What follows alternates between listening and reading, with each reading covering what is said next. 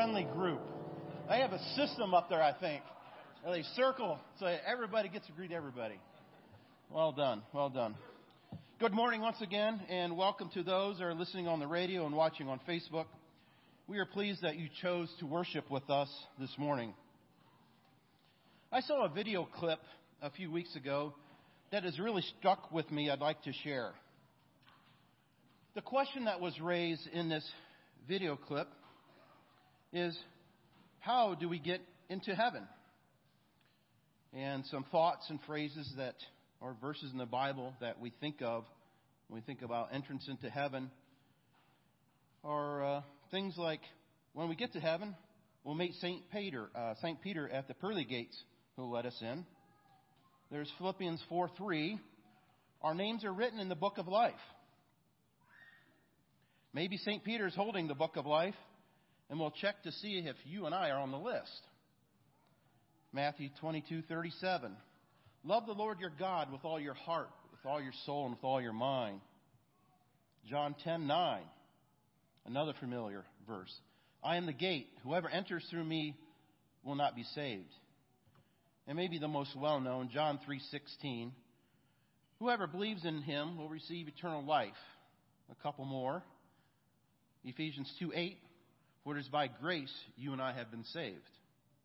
And in James, we have James 2:26, faith without works is dead.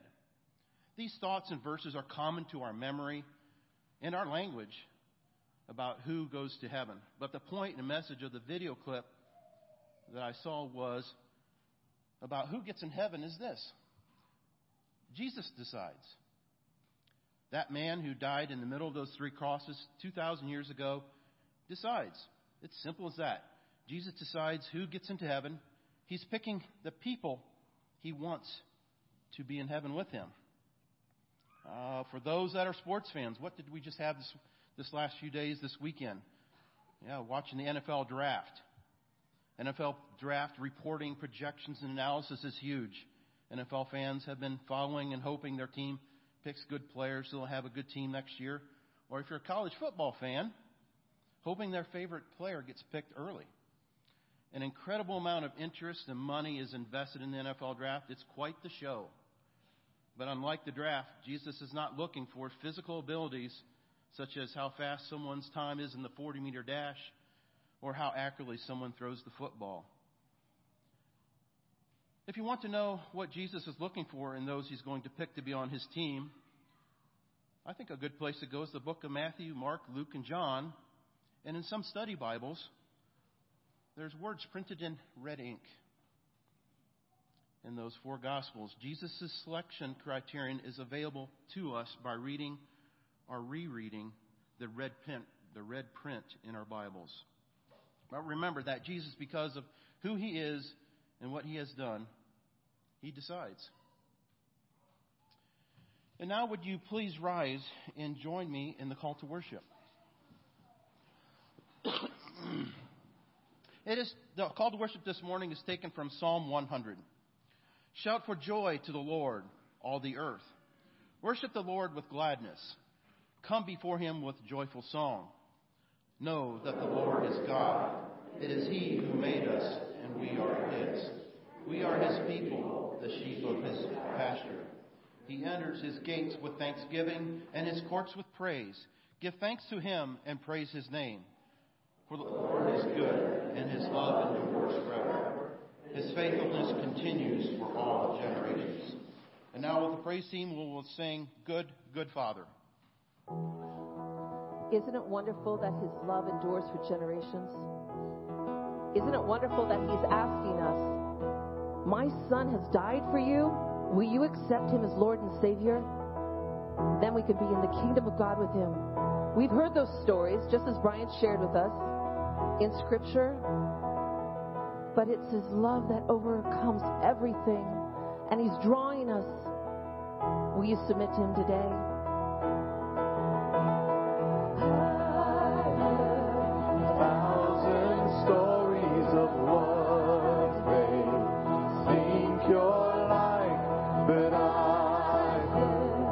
Tender whisper of love, the tender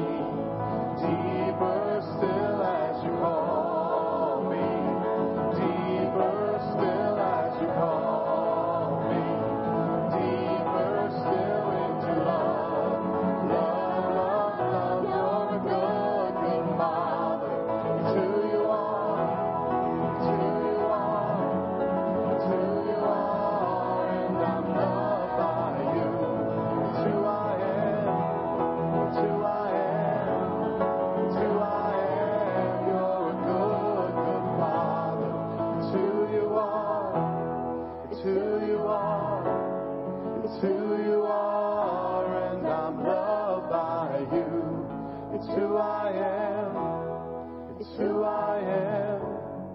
It's who I am, and I'm loved by you.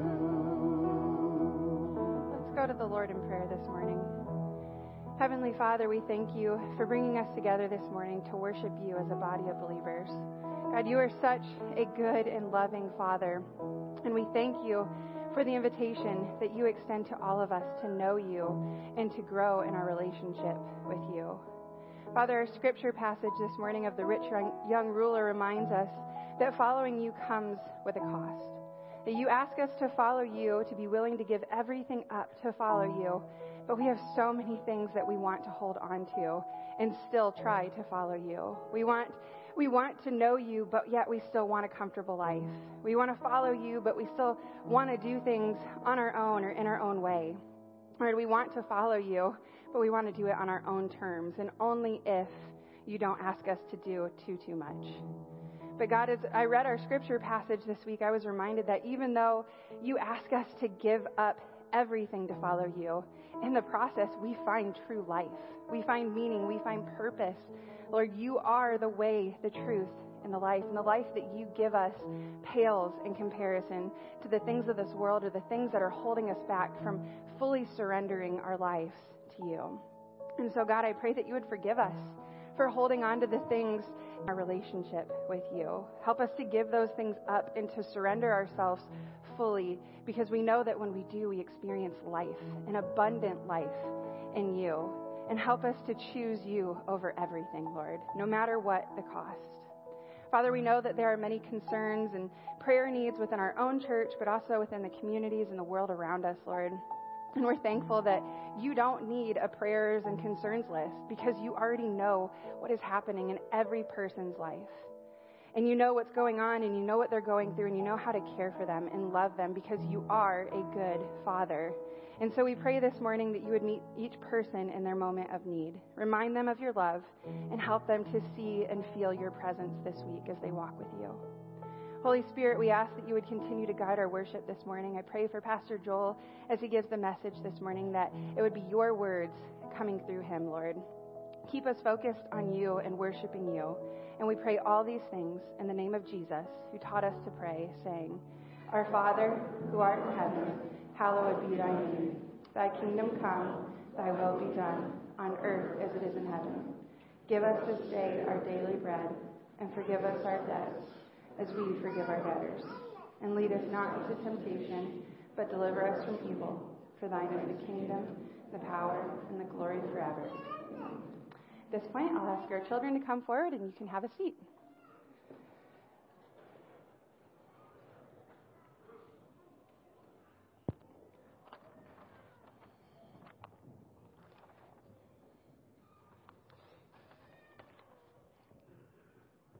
Hi, guys.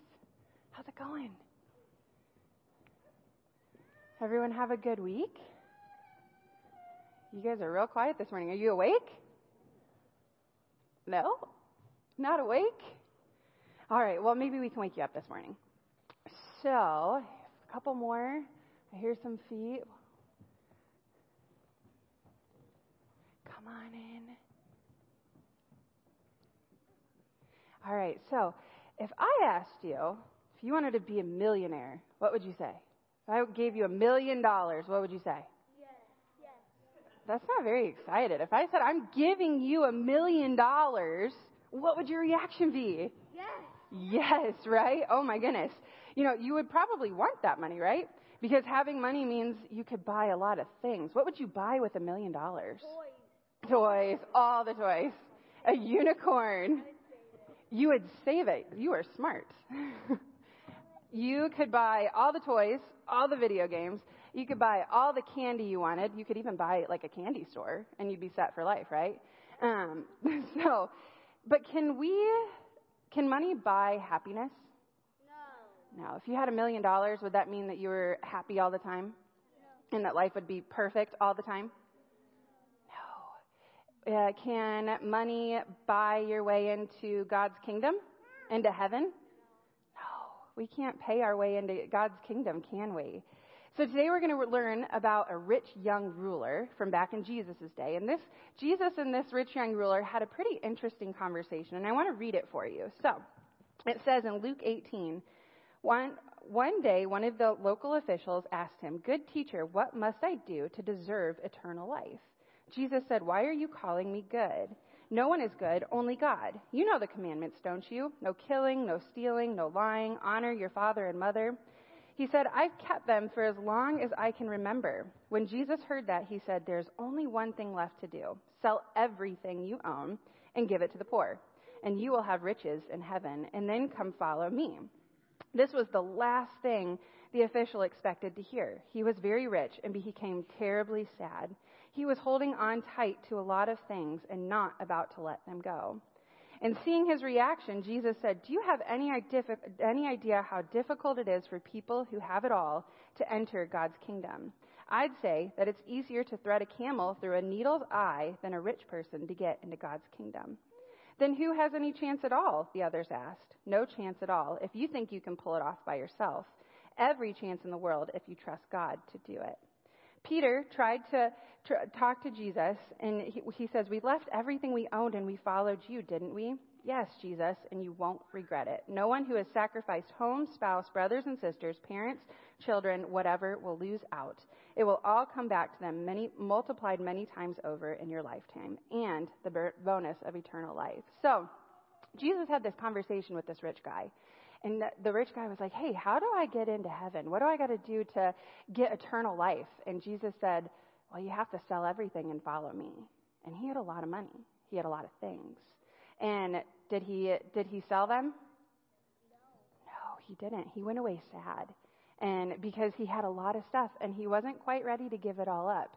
But, you know, when Jesus tells us to give things up, when he tells us to let go of things like money or toys or video games or whatever it is, he always has something so much better for us. So if we're willing to give up those things, he shows us that he has a lot more in store for us, and that all of our rewards, all of the things that we're going to get are in heaven with him, in eternal life with him. So what's something that you could give up to follow Jesus? What would you be willing to give up? Give away some toys. That's a great answer. Money. Miles, what do you think? Your house. Selling the house. You might want to make plans. But yeah, Jesus asks us to give up a lot, but there's always a reason for it. And it always helps us to grow in our relationship with him when we're willing to say, "God, I give you everything. No matter what the cost, I give you everything." Okay? So this week, think of the little things that you might be able to give up to follow Jesus and to know him better and to love him more, okay? Let's pray. Heavenly Father, I thank you for your love, Lord, and that you have given us the ability to have a relationship with you. And knowing you does come at a cost, Lord, but it's worth it. Lord, it's worth it to give everything up to follow you. And I pray that you would remind us of that this week. We love you, and we thank you for all that you are and all that you do. Amen. Amen. Thanks, Pastor Tori. You guys can head back to your seats. This time, I want to invite the choir forward. They're going to be helping us with our offering this morning. The offering does go to support the work of Katie Lair and with Young Life and Piqua. And so I want to encourage you to give as you feel led to give this morning. All undesignated offerings given through the offering plate this morning will go to support her ministry through Young Life. Many of you are familiar with the work of Young Life. It's a great organization reaching young people and teens with the gospel, and we are grateful that we're able to support her ministry through the Young Life office in Piqua. So at this time, I want to invite our deacons to come forward to collect our offering.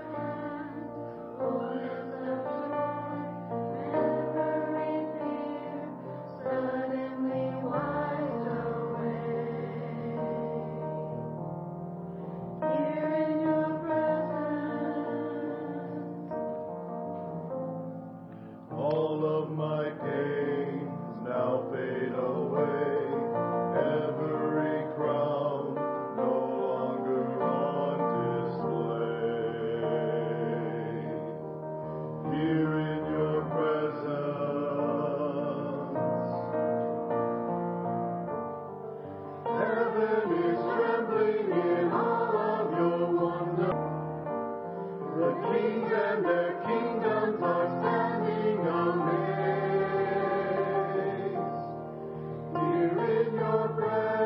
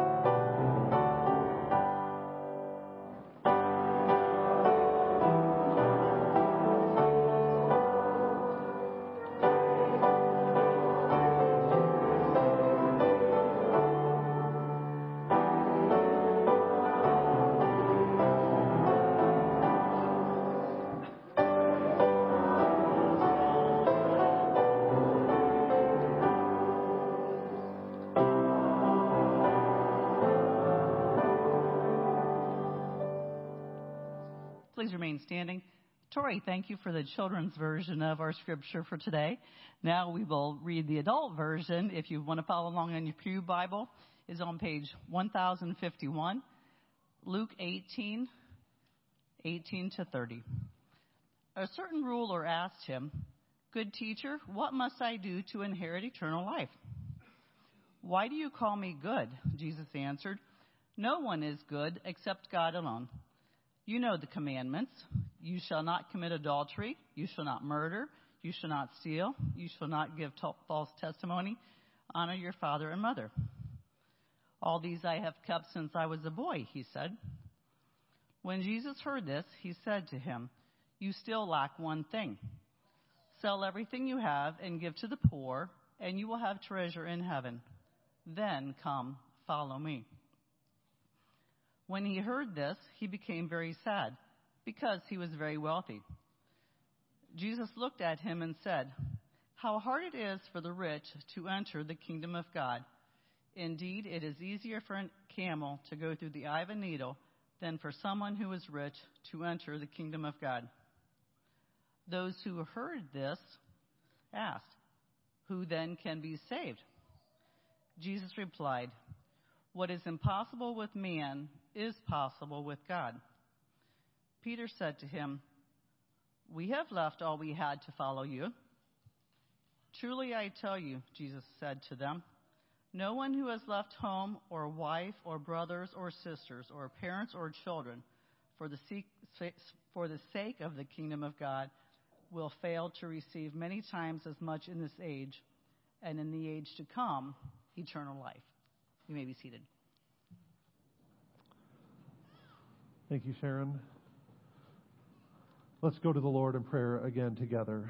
Father God, we are so grateful for the opportunity to worship you this morning. We thank you for the gift of music, which we can lift up our praises to you. We thank you for the opportunity to pray together and for one another. And now we thank you for the opportunity to open your word together and study it. I pray that you give me words to speak, words that are honoring and pleasing to you. And I pray, Lord, that you open up all of our hearts and minds to what you have to say to us today. I pray these things in Christ's name. Amen. Now, this morning, I know I'm up here a few minutes earlier than I normally am, and some of you may be looking at the clock and thinking, "Oh no, it's only 9:25, and Pastor Joel's already up there. This is going to be a long one." But just know that I'm up here a little early so that we have time to hear from Riley. She's going to be sharing with you about her mission trip. After my message here today, we thought, given the scripture passage that we had selected and the topic that we're going to talk about here, it would be a great way to then flow into what she's going to share with us about her time on the mission trip. And so don't worry, it'll be normal, I guess, sermon, which may be a little long at times too, but we are going to study God's word together here. And so as we look at Luke 18, I think as we're reading through the Gospels, as we've been doing with this Bible in a Year plan, some of my favorite scenes in the Gospels are the way that Jesus' leaders are obviously trying to trap Jesus and trying to get him to say something so they can use a soundbite against him, right, to convince the crowds and convince the authorities to get rid of him. But some of these interactions are genuine. Think of Nicodemus in John 3, for example. He seeks Jesus out and has a very similar question to what this rich ruler has in Luke 18. The interaction here in Luke 18, I think, is a genuine question. This young person wants to know how to inherit eternal life. And that, just look at the way he asked the question. He says, "Good teacher, what must I do to inherit eternal life?" And we see in verse 19 that Jesus responds, first of all, by pointing out that no one is good except God alone. Right? Jesus, in this statement, in his response, Jesus isn't denying his own goodness. What he's trying to do is to get the young ruler to realize that this person he's talking to isn't just a good moral teacher, isn't just a guy that has a lot of good things to say about good living, but he is, in fact, God in the flesh, right? If no one is good except God alone, and Jesus is good, then we got to put two and two together. We must realize that Jesus is God in the flesh. And this is not the first time that Jesus was asked this very same question. In Luke 10:25, Jesus is asked the same question word for word.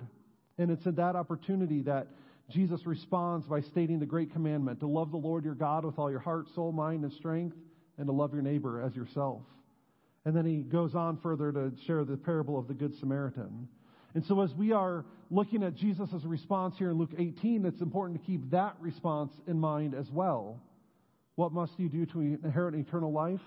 Well, we must love God with everything that we have. And so the two parts of Jesus' response here reveal something that's very important about how we inherit eternal life. In order for us to be saved, in order for us to experience God's salvation, we need to, in order to be saved and experience the salvation, we don't need more good works. We need to allow God to uproot the idols in our lives. See, the one thing that we lack is a heart fully devoted to Jesus. He is worth it. And so the first thing Jesus instructs here is he tells the rich young ruler not to put his trust in his own good works. The way this person asked the question reveals that he is thinking about this from the wrong perspective. He says, what must I do to inherit eternal life?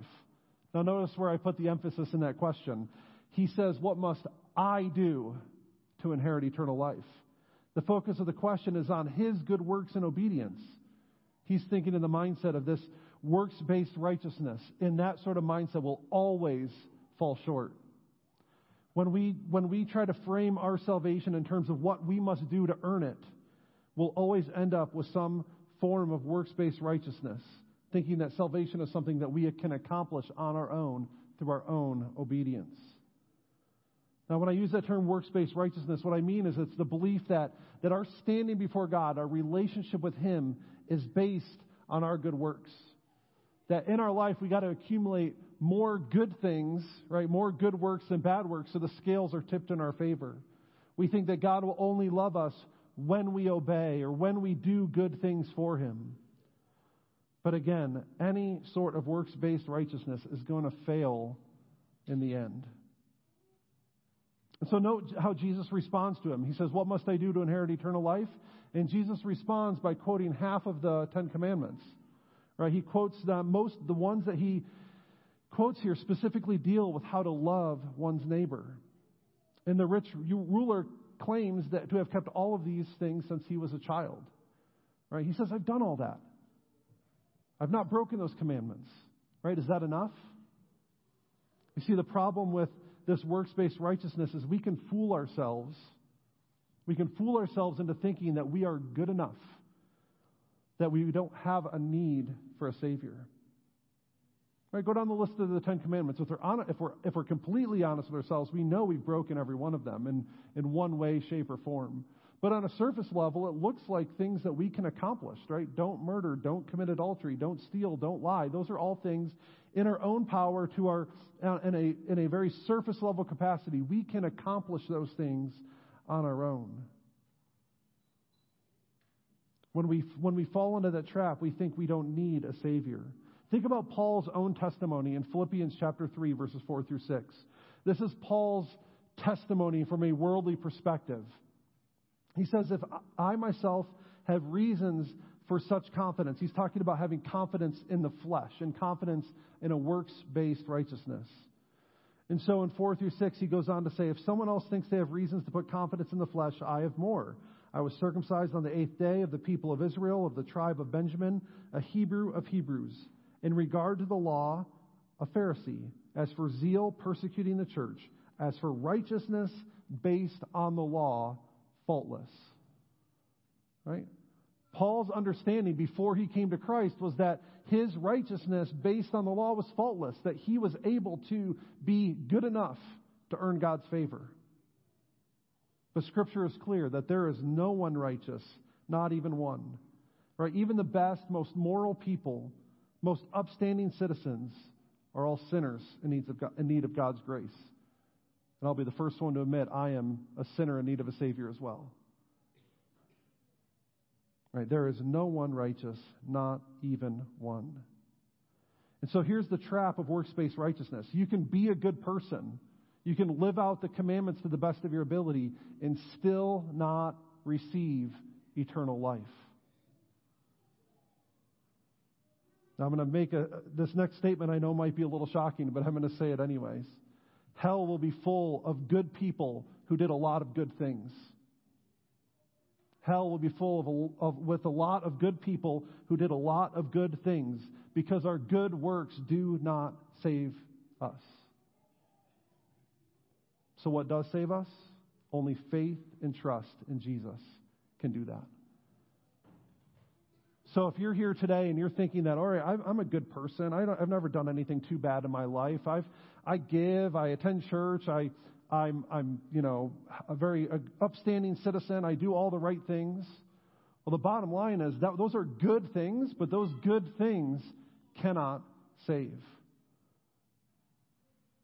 We need Jesus to save us. The second thing that Jesus highlights here is that we cannot put our trust in idols. So we can't put our trust in our good works, but we also can't put our trust in idols. So notice I mentioned that Jesus listed half of the commandments. You know what ones he left out? He left out, thou shalt not covet, and all four commandments that deal with our relationship with God, including the exclusive worship of the Lord alone. The second part of Jesus' response reveals that the other trap that some people fall into is that they put their trust in idols to provide for them. But these idols, in the end, cannot save. The one thing Jesus says this young ruler lacks, that he needs to uproot the idol of money in his life. Jesus tells him to sell everything and give it to the poor. And he says, then you will have treasure in heaven, and to come and follow him. Now we have to be clear, right? Money may have been his problem, but money itself is not the problem. It's the love of money and the things that he thinks that money can provide that are a problem for him. That's where the issue lies. Power, that it can give us access to pleasure that we otherwise wouldn't have. But it's the love of money. It's the desire for it. It's the prioritization of money over all other things that becomes a problem. I want to read 1 Timothy chapter 6, verses 9 and 10 for you. Again, that's 1 Timothy chapter 6, verses 9 and 10. In this, Paul writes to his young friend and fellow pastor. He says, those who want to get rich fall into temptation and a trap and into many foolish and harmful desires that plunge people into ruin and destruction. For the love of money is a root of all kinds of evil. Some people, eager for money, have wandered from the faith and pierced themselves with many griefs. Notice what Paul is warning against here. He says he doesn't say that money itself is evil. He's not saying that those with big bank accounts are somehow worse off than other people. No, he's saying it's the love of money. It's the greed. It's the desire for more. It's the never being satisfied with what you have. It's those things that lead to all sorts of evil. And people who desire more, people that want to get rich quick, right? Those are the people that fall into temptations and traps and pierce themselves with all sorts of griefs. It's the love of money. It's greed that leads to all kinds of problems. And the bottom line is that our love for money will never be enough. And it's also important to note that it's not the amount of money here that's the issue. Yes, he does tell the rich young ruler to give away all, but it's not about the quantity that he gives away. A few chapters later in Luke chapter 21, Jesus and his disciples observe people giving their offerings in the temple. And there's plenty of rich individuals that come up and give large gifts into the treasury. But then they observe one widow that goes, and she gives just a few copper coins, right? All that she has. And Jesus says that woman gave more that day than all the other gifts, because she gave out of her poverty, right? She gave everything. Everybody else gave out of their abundance. You see, it's not the quantity. It's not about hitting a certain benchmark with our giving, but it's about making sure, right, that money doesn't have a hold over us or a grip over us. And I also want to encourage you to remember Right? Don't forget that we as Americans, right, as citizens of this country, we are richer than most people in the world today and throughout the history of the world have ever experienced. Right? We look at this story and we think, all right, this rich young ruler, right? He had more than I do. He had plenty, right? So this parable isn't real, or this story isn't talking about me. But we must remember that we are rich by the world standards, by the standards of the history of the world. We have more than we could possibly imagine. So yes, we need to make sure that we are not susceptible to the idol of money and the grip that it can have on our lives. But we also must recognize, too, that what idolatry is to begin with. Right? I've used that word idol, and it's an important word for us to recognize because it's a problem that God's people have had throughout the Old Testament, and it's a problem that we continue to have today. Idols are anything that we derive identity and purpose from besides God. Now, I want to say that again because I think this is really important for us to understand. Idols are anything that we derive our identity and purpose in apart from God. When we look at the Old Testament, we see idols as statues and altars and temples to other gods, and we think, well, those things are easy enough for us to avoid. But the reality is we have idols that grip our hearts in our world today. They're not statues necessarily, but they are very real and just as dangerous. What are some of the common idols that we struggle with? Well, money, of course, continues to be an idol in our world today. We also make idols out of sports, out of politics, out of our job, out of our physical appearance. We make idols out of things like our health, our family, our spouse, our kids, our reputation, or even our own health, right? Now, as I read down that list, some of you probably thought, well, those aren't bad things necessarily. Of course not. That's the insidious nature of idolatry, right? As we take good things and we put them above God, right? Our family is good, but when we put our family above God, that becomes a problem. Our job is good, but when we put our job above God, that becomes a problem. God alone should have first priority, first place in our lives. Our hearts are idol factories. We constantly grab hold of things that we think are going to make us happy, that we think are going to give us meaning and purpose and significance. God created us to worship. God created us to give ourselves over to Him. But if we're not giving ourselves over to Him, we're going to find something else to take His place. We are made to worship. And therefore, if we are not worshiping Jesus, we'll find something else. Our hearts are idol factories. And as Pastor Tori noted in her children's chat, right, this rich young ruler goes away sad. He's very wealthy. Now, the text doesn't explicitly say what he does. It seems to imply that he goes away sad because he doesn't want to give up his wealth. But it doesn't actually say what he does. The question is left unanswered. He may have been sad now, but could have later changed his mind. The truth is that no one is ever going to regret following Jesus. No one's ever going to regret giving up everything in order to follow Him. It may be hard, and we're certainly going to have to give up our idols, but He is worth it. So the question then is, who can be saved? That's what the disciples want to know. After this interaction with the rich ruler, Jesus turns to His disciples and He uses this as a teaching moment. He says it's hard for the rich to enter the kingdom of God. It's easier for a camel to pass through the eye of a needle. And yeah, I've heard all the possible explanations of that saying, right? That there was a small gate in the wall of Jerusalem that the camels had to unload their packs and crawl through in order to pass through the gate. And that seems plausible enough, but I think with this saying, we need to embrace the absurdity of it, right? A camel cannot go through the eye of a needle. It's physically and literally impossible for that to happen. It's not just hard, it's impossible. Rich people can't save themselves. It's impossible. Humanly speaking, that is. Humanly speaking, it's impossible, but all things are possible with God. See, that's the point that Jesus is trying to make here. No one can save themselves. Only God can save them. We can't do it through our good works. All those other idols we cling to in our lives aren't going to save us. The one thing that will save us, the one person who can save us, is Jesus Christ, the cross, and the empty tomb. You see, salvation is the work of God from beginning to end. It's impossible for a person to save themselves, but God is able to save you through faith in Jesus Christ. And so, it's also helpful to read the story in its context too, right? He says it's hard for rich people to be saved, right, to enter the kingdom of God. It's impossible for people to save themselves. It's only possible through God. Well, this story takes place in the middle of Luke 18. But if you were to flip a page in your Bible over to Luke 19, we have another similar story of a rich man. This one name was Zacchaeus.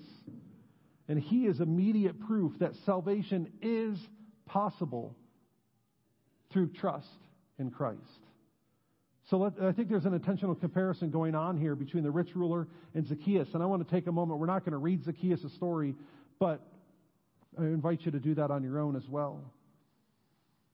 Not only do these stories take place in close proximity between this rich ruler and Zacchaeus, both are described with the same word meaning ruler or chief.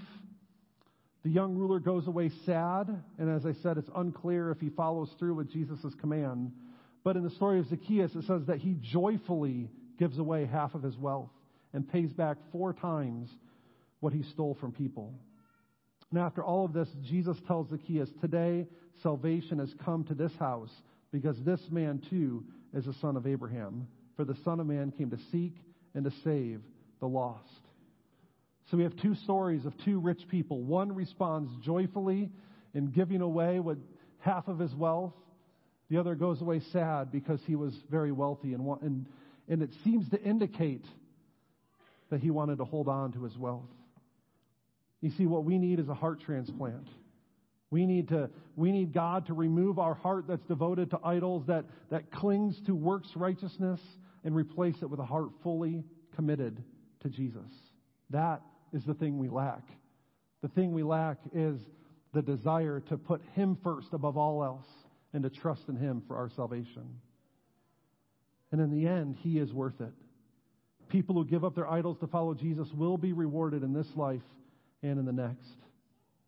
Missionary Jim Elliott, who was one of 5 people killed in their attempt to share the gospel with an unreached people group in Ecuador, he died at just 29 years old.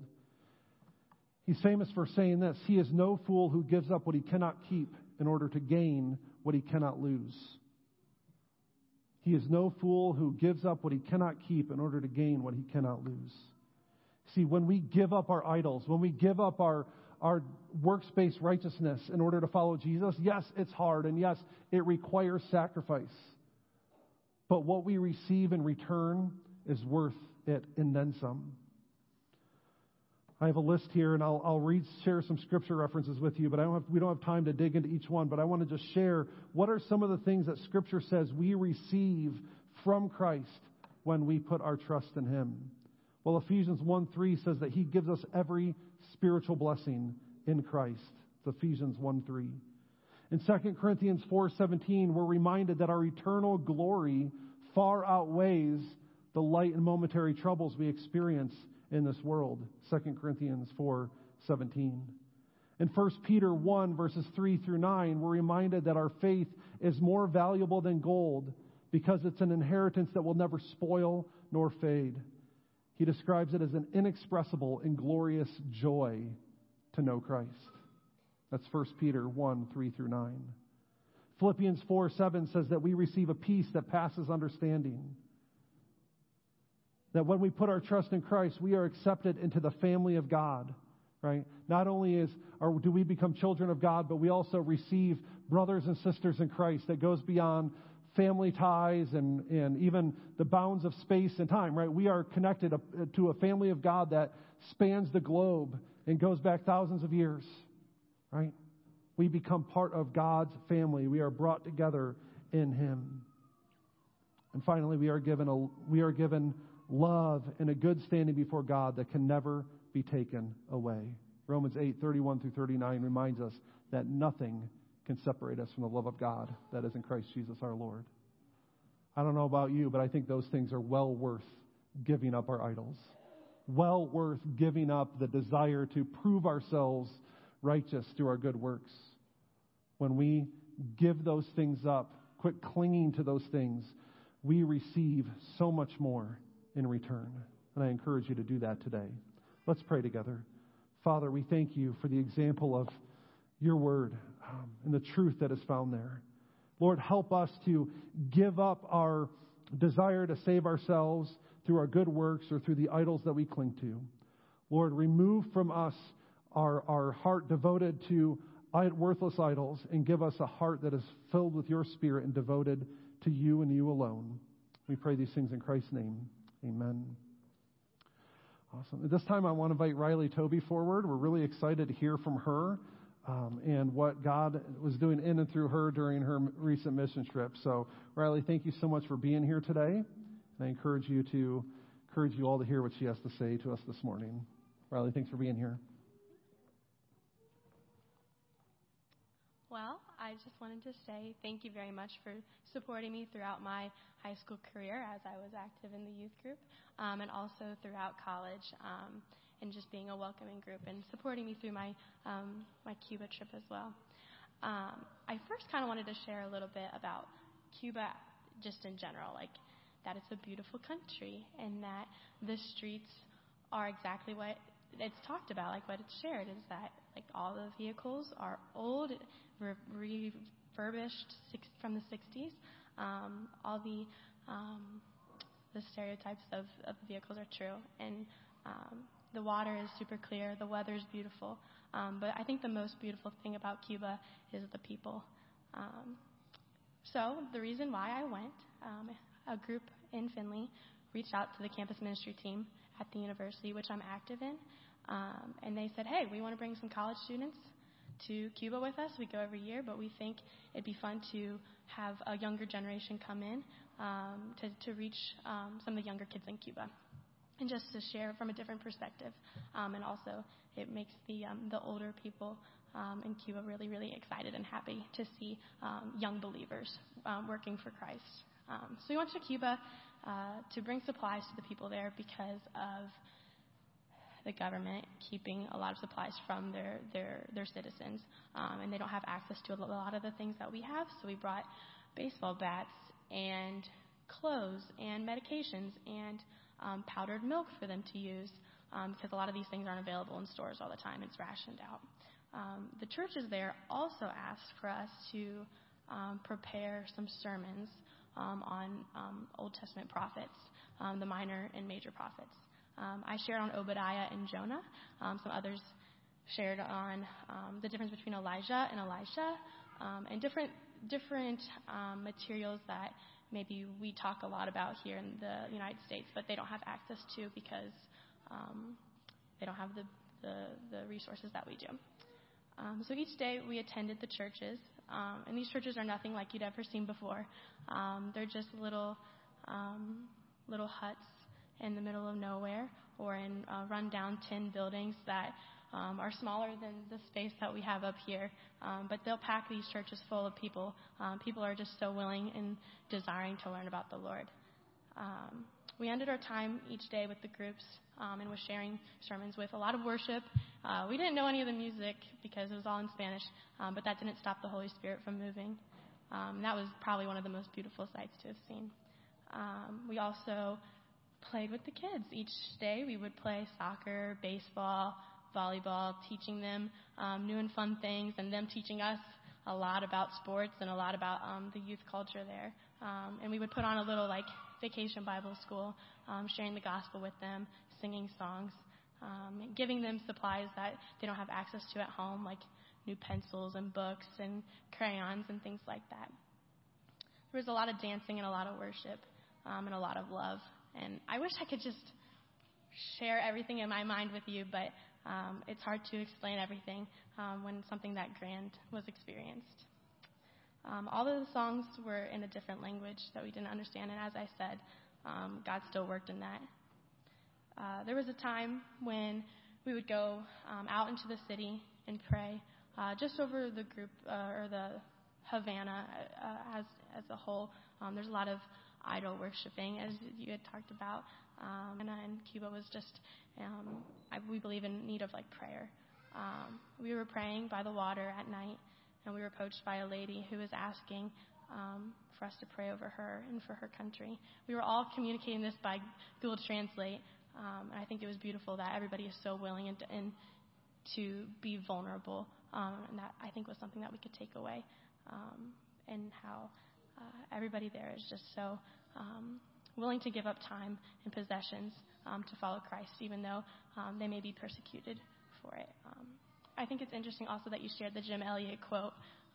We read a book going into Cuba called Through Gates of Splendor, written by his wife, and it was very motivating and encouraging to lay down all things, to pick up and follow Jesus, and the risks and reward that comes with that. So I appreciate you for sharing that. I don't have much else to share, mainly because there's just so much information that's just wanting to explode from me. But if you would like to talk to me afterwards, I'd like to meet with you guys over in the Heritage Room if you had any questions. Wanted to see some pictures. But yeah, I appreciate you. I appreciate you all for being so welcoming and giving and loving and encouraging. Well, thank you for being here and sharing that with us, Riley. We're really grateful that we were able to support you in this trip, and really excited about what God is doing in and through you, and will continue to do into the future. So I'd love to pray for you, and then we'll have the worship team come up here, and we'll close out our service with our last song. So let's pray together. Father, thank you for Riley, and thank you, Lord, for her heart to serve you, even if that means giving up and going, Lord, to a different country and a completely different experience, Lord. Just thank you for her willingness to do that. And I pray, Lord, that you would bless the efforts that they put forth in Cuba. I pray that the children that they interacted with, the churches that they were able to worship with, Lord, and the people that they were able to help would be impacted, not just for that week that they were there, but that the work that they put in would have an eternal impact for your kingdom in Cuba. And we thank you for all these things and pray them in Christ's name. Amen.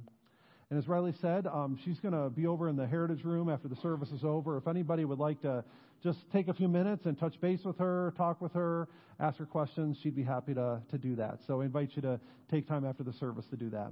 Let's stand and let's sing our closing song together.